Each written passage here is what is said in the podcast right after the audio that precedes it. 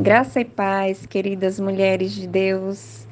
Eu sou a pastora Gabriela e estou mais uma vez aqui respondendo ao convite da querida pastora Isa, trazendo para vocês uma breve, vou tentar ser breve, hein? Uma breve reflexão sobre esse tema tão propício, né? Tempo de mudanças. Uau!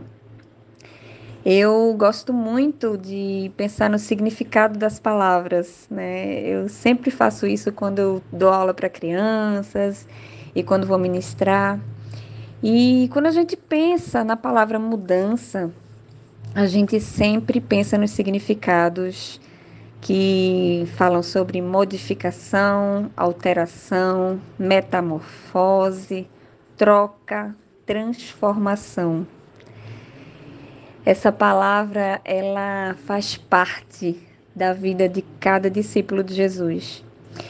E eu não posso passar por esse tema sem lembrar de algo que é muito característico na minha vida e que me fez rir, né, também quando eu estava refletindo, né, dias. E para quem convive mais comigo, sabe que eu me mudo muito. Eu tenho 25 anos de casada, vou fazer esse ano. E nos mudamos, eu acredito que 12 vezes. e o meu filho mais velho, ele diz que eu gosto mais de me mudar do que de morar. E na verdade as pessoas acham muito estranho, né? Porque a maioria das mulheres odeiam mudança. Quando pensa que tem que tirar tudo do lugar, empacotar, e é muito complicado. E na verdade eu acho super divertido, porque eu vejo na mudança, na prática da mudança, né, de um lugar para outro, de um ambiente para outro, de uma cidade para outra, de um bairro para outro, eu vejo sempre como uma oportunidade de rever, rever coisas escondidas que a gente não via há muito tempo, é, reorganizar prioridades. Essa última mudança que eu fiz foi em novembro. É, eu morei três anos e meio é, no apartamento que, que eu estava e nós mudamos. Foi uma mudança diferente porque eu trouxe minha mãe para morar comigo também, então foram duas mudanças. E eu pude rever algumas coisas e inclusive fiz algumas vendas de coisas que eu não via há bastante tempo, de coisas que não tinham mais utilidade para mim.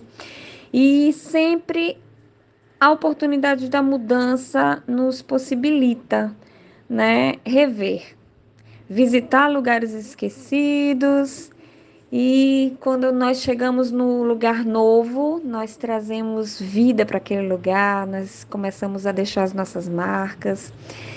E eu enxergo na mudança uma característica marcante na vida do discípulo. Nós não, não podemos nos sentir tão incomodados com as mudanças, porque mudança nos tira do nosso lugar de conforto. Muitas vezes a gente se muda para um lugar não tão confortável quanto aquele que a gente está.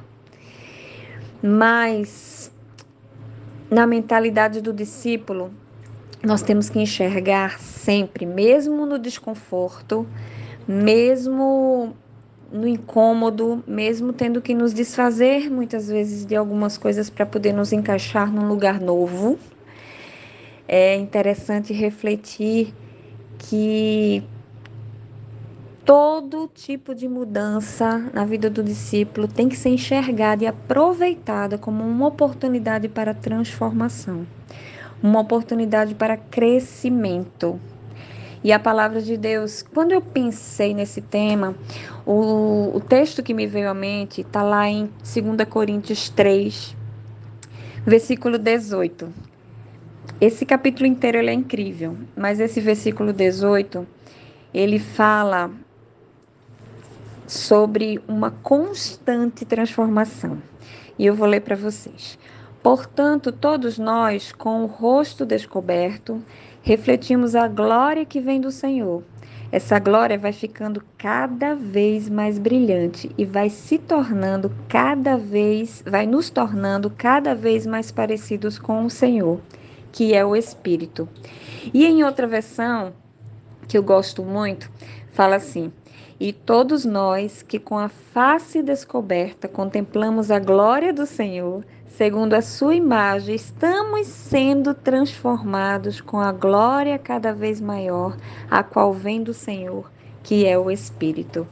Aleluia! Ah, esse texto aquece meu coração, porque ele fala da continuidade da transformação.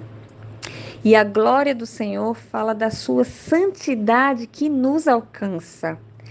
E essa santidade que nos alcança, ela entra diretamente em confronto, em conflito, em luta com a nossa carne, com a nossa vontade, com a nossa inclinação para as coisas da terra que nos satisfazem. Então, quando, quando nós nos, nos posicionamos todos os dias. E o Evangelho fala de todos os dias. Jesus fala de todos os dias tomar a cruz, todos os dias decidir segui-lo, todos os dias renunciar ao nosso eu, à nossa vontade, todos os dias nos render à vontade dele. Essa constância, essa permanência de posicionamento do acordar até o deitar, nos fala que se nós permanecemos assim no caminho, sem dúvida nenhuma, indiscutivelmente, nós seremos transformadas todos os dias. E isso, querida, não depende de um congresso poderoso, isso não depende de uma palavra apenas poderosa, isso depende de um posicionamento constante. Um posicionamento que tem muito a ver com o nosso culto racional, com o entendimento de que eu estou estou no caminho sendo transformada. Eu só permaneço aqui porque estou sendo preparada para o dia que será perfeito. Eu estou sendo preparada para a eternidade. E essa preparação tem muito a ver com transformação mudança de mente. Sim, porque tudo acontece de dentro para fora. É assim que acontece dentro do reino de Deus, que passa a existir dentro de nós um reino que dia após dia deve ser multiplicado dentro da gente. Quando perguntaram para Jesus: "Onde está o reino, mestre?" Ou quando te perguntarem, ele disse: Não pense que está ali ou acolá ou distante, porque o reino está dentro de você. Então há uma conquista diária. E que só nós, só eu, só você pode fazer, pode proporcionar. É uma conquista interna. E essa conquista que vem através da mudança de mentalidade, através da palavra que entra nos nossos ouvidos, que é recebida como um comando, que tem poder de transformar a nossa maneira de pensar e, consequentemente, a nossa maneira de agir, o nosso comportamento, isso promove uma explosão sobrenatural todos os dias. Nós não precisamos nem perceber isso, porque está acontecendo.